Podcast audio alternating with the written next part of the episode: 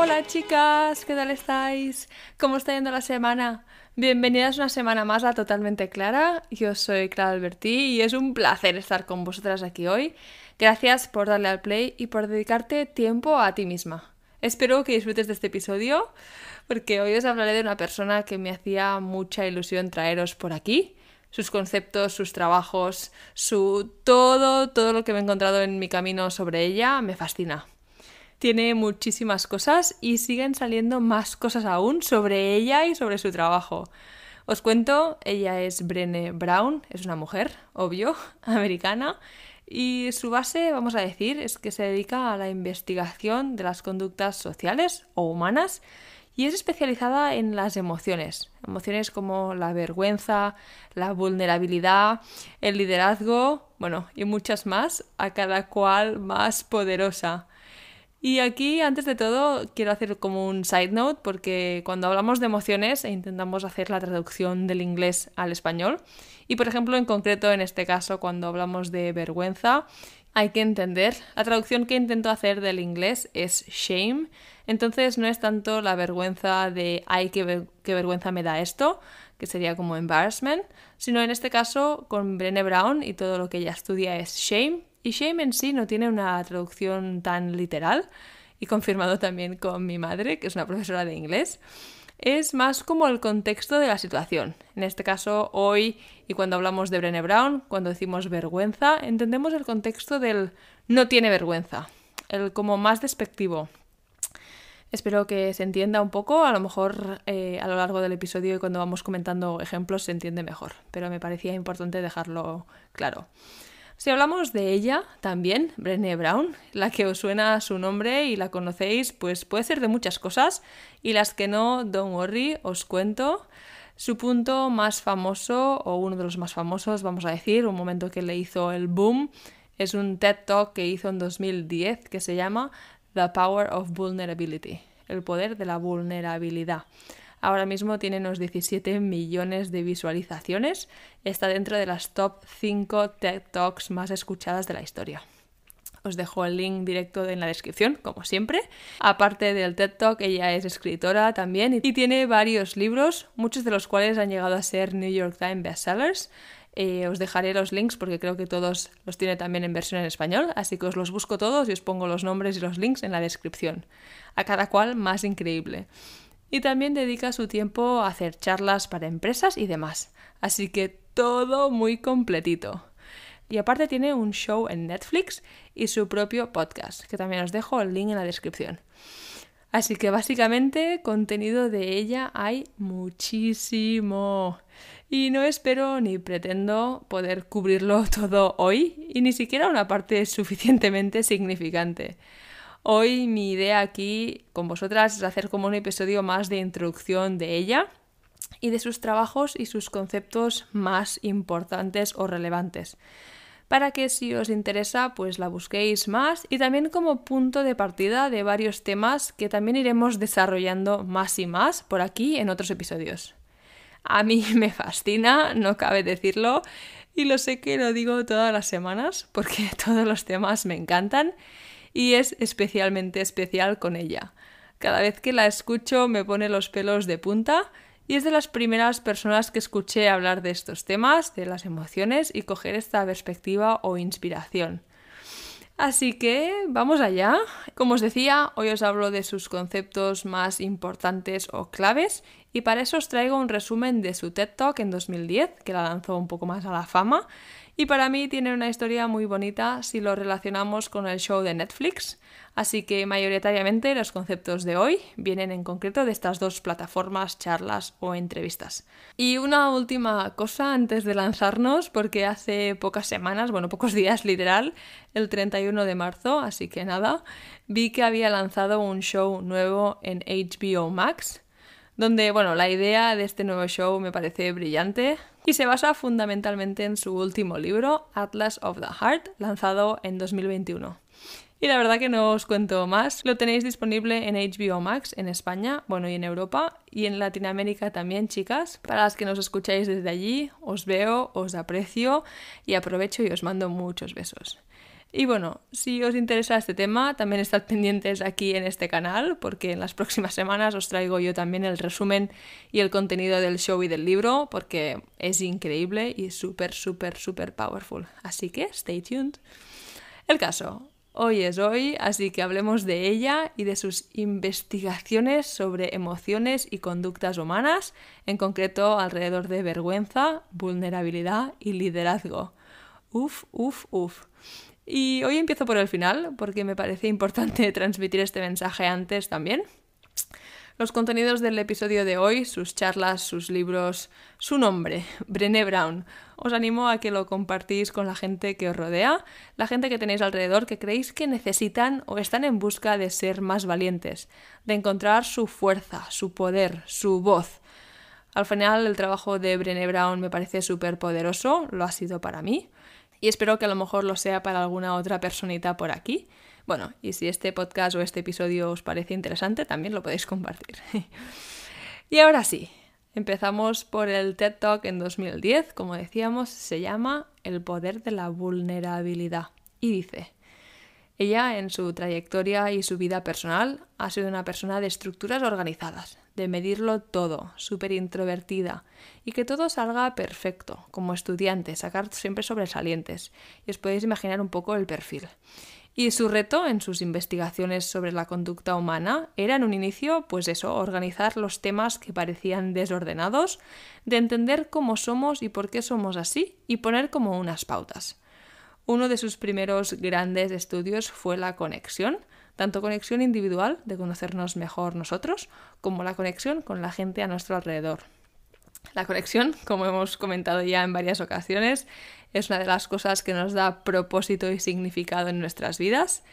Y seis semanas después de empezar con esta investigación suya, se dio cuenta de que había un punto importante en común, la vergüenza y el miedo. El miedo a esa desconexión, a que no somos dignas o merecedoras de la conexión y la vergüenza a exponernos. Todas tenemos y experimentamos miedo y al final nadie parece que quiere hablar de ello y una reflexión que ella siempre defiende es que cuando menos se habla de una emoción, pues más se tiene. Y parte de la base también del pensar, no soy lo suficientemente X. Y aquí cada una puede rellenarlo con lo que tenga, eso que nos impide actuar, que nos impide lanzarnos y ser valientes a perseguir lo que sea que queramos. Y por debajo de todo esto, según ella y sus investigaciones, está la vulnerabilidad. Porque para que nosotras mismas existamos, seamos vistas y creamos estas conexiones, tenemos que dejarnos ver de verdad cómo somos. Su investigación se convirtió de un año a seis años de entrevistas, de grupos de discusión, miles de datos. Llegado a ese momento, después de todo, pues ella sintió que entendía, pues eso, cómo funcionaba el comportamiento humano, con estas emociones, lo que eran y todo. Y de allí escribió un libro y publicó una teoría. Pero sentía que había algo que le faltaba. Y mirando y revisando a la gente de las entrevistas, a sus datos, a toda la información, se dedicó a analizar los que sí tenían como un buen sentido de pertenencia, de conexión y amor, versus los que se sentían en lucha por conseguirlo, que se sentían o pensaban que no eran lo suficientemente X para conseguir lo que sea que buscaban. Y al final la principal diferencia que ella nota entre ambos grupos de este estudio es que los que sí tienen ese amor, esa pertenencia, sentían dignos o merecedores de ese amor y esa pertenencia. Y ella siguió rascando para entender más y analizó solo a este grupo, el que sí se sentían dignos, valiosos o merecedores del amor y la conexión a su alrededor, y trató de buscar los puntos en común de esa gente, en una lista que la llamó The Wholehearted Living, traducción literal sería como los que viven una vida plena o con todo corazón y este se convierte en uno de sus mantras y uno de sus libros también. Y mirando los datos, pues buscaba esto, cuál es el patrón común de esta gente, la que vive así plenamente. Las cosas que ve son las siguientes, son cuatro en concreto. Estas personas tienen el coraje de transmitir al mundo el valor de ser imperfectas y también la compasión. Estas personas son amables consigo mismas y con los demás. Y aquí el tema va más allá, porque no podemos ser amables con los demás si no somos amables con nosotras mismas primero. El tercer punto común es la conexión como resultado de la autenticidad. Son gente que deja de lado la idea de quiénes creen que deberían ser para ser quienes realmente son. Y el cuarto punto en común es la vulnerabilidad. Son personas que lo defienden y lo creen. Y no precisamente dicen que sea algo fácil o difícil ser vulnerable, sino que este grupo, el que ella individuó como que vive en una vida plena, define la vulnerabilidad como una característica necesaria. Estas personas remarcan la necesidad de ser vulnerable, que la vulnerabilidad es el lugar de nacimiento de la alegría, la creatividad y el amor. Este descubrimiento para ella, que era que defendía el perfeccionismo y la organización, pues la llevó un poco al colapso, porque esto significaba pues que no podemos controlar y predecir todo, nuestro trabajo, nuestras vidas, y significaba que vivir de esta forma, wholehearted, se basaba en abarcar o confiar o aceptar también lo incontrolable. Con todo esto, lo que ella hizo después, y lo cuenta como parte de su historia, es que dejó de lado la investigación y se fue a una terapeuta, con esta lista, literal, de todos estos descubrimientos de vivir una vida más plena. Y básicamente le dijo a la terapeuta que ella quería trabajar para conseguir todo de esa lista. Y le dijo, Nada de analizar cosas de mi familia, de dramas de la infancia y cosas así. Solo necesito estrategias. Ahora se ríe de la forma como empezó este camino. Estuvo un año trabajando en esto, en aprender a navegar situaciones incontrolables, a ser vulnerable, a sentir y notar. Ella cuenta como pues no quería ser vulnerable y explica lo difícil que fue como una lucha pero que también, pues gracias a ello, recuperó su vida, su plenitud. Y después de este descubrimiento y trabajo interna con ella misma, se dedica a estudiar y a hablar sobre esta vida plena y analizar cómo la gente pues maneja la vulnerabilidad y estos aspectos que nos impiden llegar a esta vida plena. Y aquí os abordo una preguntita, ¿cómo definís vosotras la vulnerabilidad? ¿O ¿Qué es lo que os hace sentir vulnerables a vosotras? ¿Son las relaciones íntimas o pedir algún favor a un familiar o esperar la llamada de un médico o ser despedido o despedir a alguien, pedir una cita? En el mundo que vivimos estamos llenas de estos momentos, que vivimos en un mundo vulnerable es innegable. Tenemos situaciones vulnerables en nuestra vida, en nuestro día a día, pero la mayoría las paralizamos, las adormecemos, luchamos por no sentirlas. Y el tema aquí es crítico porque no podemos escoger qué emociones sentir, unas sí y las otras no. Esto no funciona así. Entonces, cuando intentamos no sentir estas emociones más negativas, como pues vulnerabilidad, la vergüenza, el miedo, vamos a frenar también todas las otras emociones, las positivas, como la alegría, el amor, la felicidad, y esto se convierte en un ciclo vicioso, porque entonces si intentamos frenar las emociones negativas, se frenan las positivas y nos sentimos peor porque no sentimos nada positivo. Y por eso tenemos aún más emociones negativas que tenemos que seguir frenando y así sin parar. Y esto se ve o se traslada en aspectos de nuestra vida, en la obsesión por la comida o el peso, en el alcohol, bueno, y demás cosas lo que sea que hagamos como para frenar el sentir. Y tampoco tiene que ser en adicciones, así tan dramático. También lo podemos ver en la sociedad hoy en día, con las reacciones de la gente. El pensar que tenemos la razón con todo, que sabemos las verdades absolutas, el no querer escuchar otras opiniones, o en la política, o en cualquier conversación con la gente que no se discute ni se conversa, que solo se ataca, se juzga y se culpa y pretendemos que lo que hacemos y decimos no afecta a los demás, pero todo afecta.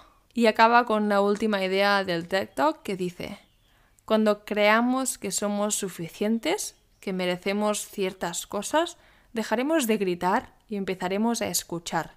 Seremos más amables con nosotras mismas y con las personas que nos rodean. ¿Qué os parece? Vale, y si pasamos y lo ligamos a su segundo grande speech, este lo podéis encontrar en Netflix y se hizo en 2019, es decir, prácticamente 10 años después de este TED Talk que, que acabamos de comentar, y se llama Call to Courage, que sería la llamada al coraje. En ese punto de su vida, como decíamos, en 2019, ella ya lleva estudiando estos temas durante 20 años. Y en este speech parte pues de sus creencias y estudios que hemos comentado hasta ahora y que para vivir una vida plena hay que ser vulnerable. Y va más allá, ya que para ser vulnerable hay que ser valiente.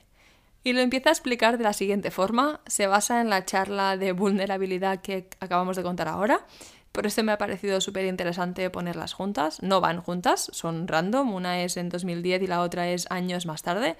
Pero es parte de una evolución que me ha parecido súper interesante poner. Ella explica que ese TED Talk y todo lo que dijo fue un accidente. Cuando la invitaron a hacerlo, le dijeron que hablara de lo que quisiera y cuenta que literal el día antes de esta charla estaba en un vuelo de vuelta de un retiro de cuatro días con CEOs de Silicon Valley, donde había hecho un workshop con ellos y les había hablado, pues eso, de la importancia y el poder de ser vulnerables, de la vulnerabilidad en el trabajo, de crear espacios para que la gente pueda ser creativa y abierta, hablándoles de, de valentía, de lanzarse y exponerse. Y pues en ese vuelo de vuelta estaba con su marido y le dijo, Mañana no voy a hacer mi charla normal, mi discurso automático de datos e investigación. Voy a ser vulnerable y hablar de la vulnerabilidad. Y su marido tal cual le dijo, ¿por qué? ¿Por qué quieres exponerte así de esta forma? Y su respuesta pues fue precisamente esto, que habían pasado cuatro días con ejecutivos tratando de convencerlos de que sean vulnerables y se expongan, y luego qué, ella subiría al escenario con su discurso automático de sus datos e investigaciones. Pues que se quería lanzar. Así que subió al escenario de este TED Talk y fue vulnerable, hablando de su camino, de cómo odió las conclusiones de sus datos, de cómo luchó contra ello, de la terapeuta. Bueno, todo lo que hemos comentado. Y explica que cuando acabó la charla y se subió al coche para irse a casa, pensó que habían sido los peores 20 minutos de su vida. Y lo que le consolaba en ese momento es que solo habían 500 personas en el auditorio y a 100 que ya conocía. Así que ya se había terminado, que pasaba de ponerse en el punto de mira de nuevo y que ella iba a volver a sus discursos normales. Luego se entera que han puesto el vídeo en YouTube.